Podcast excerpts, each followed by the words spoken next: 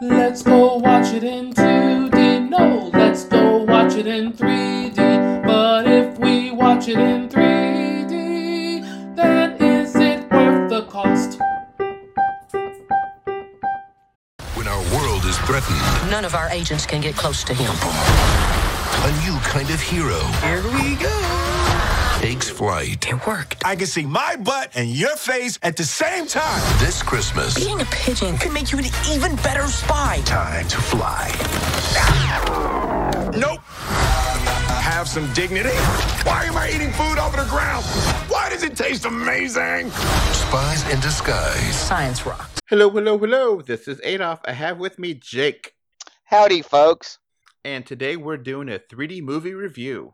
As always, on 3dr2d.com, we'll talk about the 3D element first. Now, I did not watch this movie. I'm here just to help guide the conversation. So, Jake, how was the 3D in Spies in Disguise? Oh, it was really nice. Uh, quite dazzling. Uh, Blue Sky is really uh, up to their game. This felt like I was watching like a DreamWorks movie. Uh, they had the textures down, uh, the 3D elements. I mean, this was uh, dazzling. Um, the fight scenes, oh, great pop outs, uh, great angles.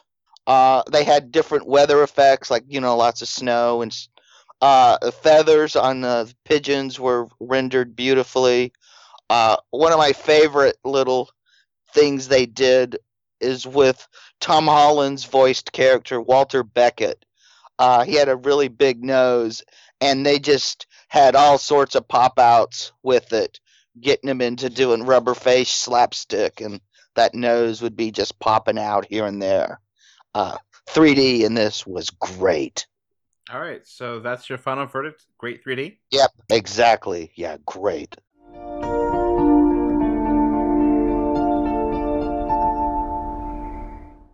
Now on to the movie itself. So, um, to put it bluntly, we were not looking forward to this movie for a very long time this year. Uh, the early trailers did nothing to make us excited or interested, but you can never judge a movie by its teaser trailers. So, how did you actually like Spies in Disguise? It was actually pretty good. Uh, it takes a while to get going.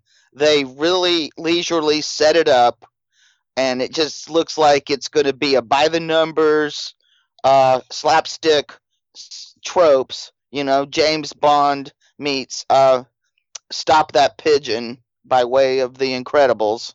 So it just it just sets things up, and then all of a sudden you have a twist that was yeah that was actually an inter- made this a whole lot more interesting. Uh, yeah, I'm trying not to spoil things here, but this is not your by the numbers spy movie. There's a little more going on under the surface. Uh, but the chemistry between Will Smith and Tom Holland is incredible. I mean, even though they didn't really set this up for a sequel, I hope there is one because these are very interesting characters. Uh, uh, Reba McEntire is their boss. She was a hoot. Uh, Karen Gillan as one of the agents who are going after uh, Lance uh, Sterling. She was a hoot, and she over exaggerates her Scottish bra. So she, it was just awesome. Uh, when it, but it takes a while to get going. Now, this movie's been delayed a few times, and it's um, a few different publishers or, or, uh, directors. It's a little bit weird, right?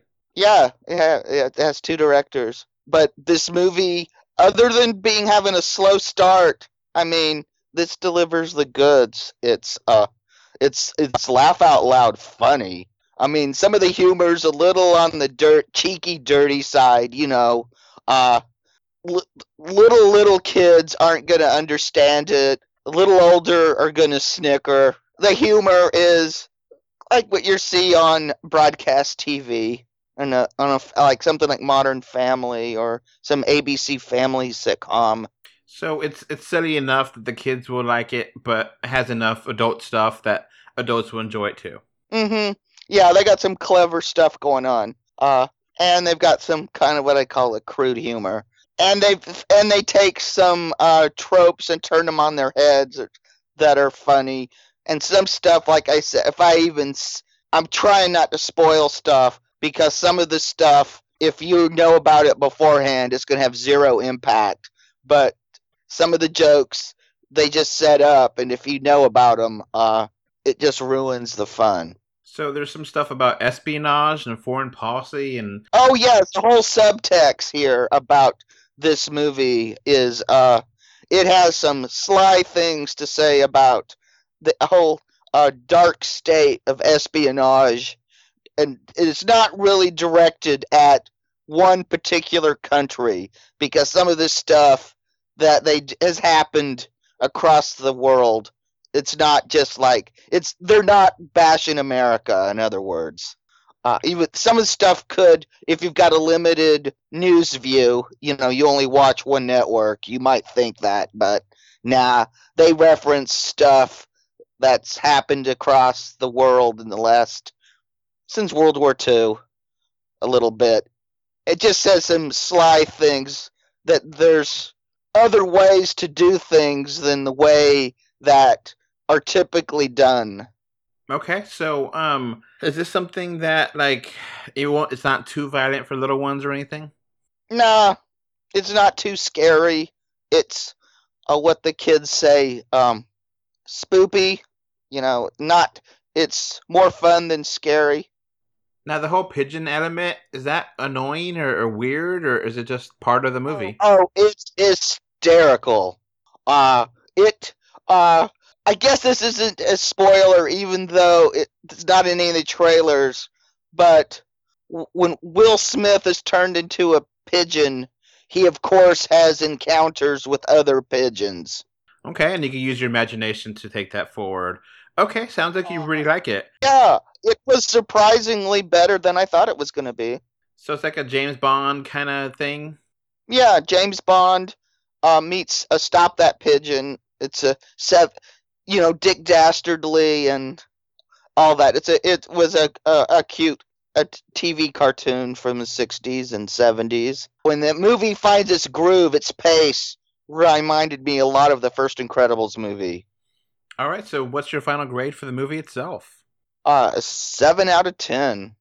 All right, sounds great. Uh, sounds like a, a really fun w- movie and way better than we were expecting it to be. Mm-hmm. Yeah, just be prepared for a slow a slow burn at start, but then when it catches fire, it moves. All right, that's it from us. Okay, before this podcast wraps up, I want to thank my patrons. Thank you, David and Mr. Bengal5, for your financial support on patreon.com.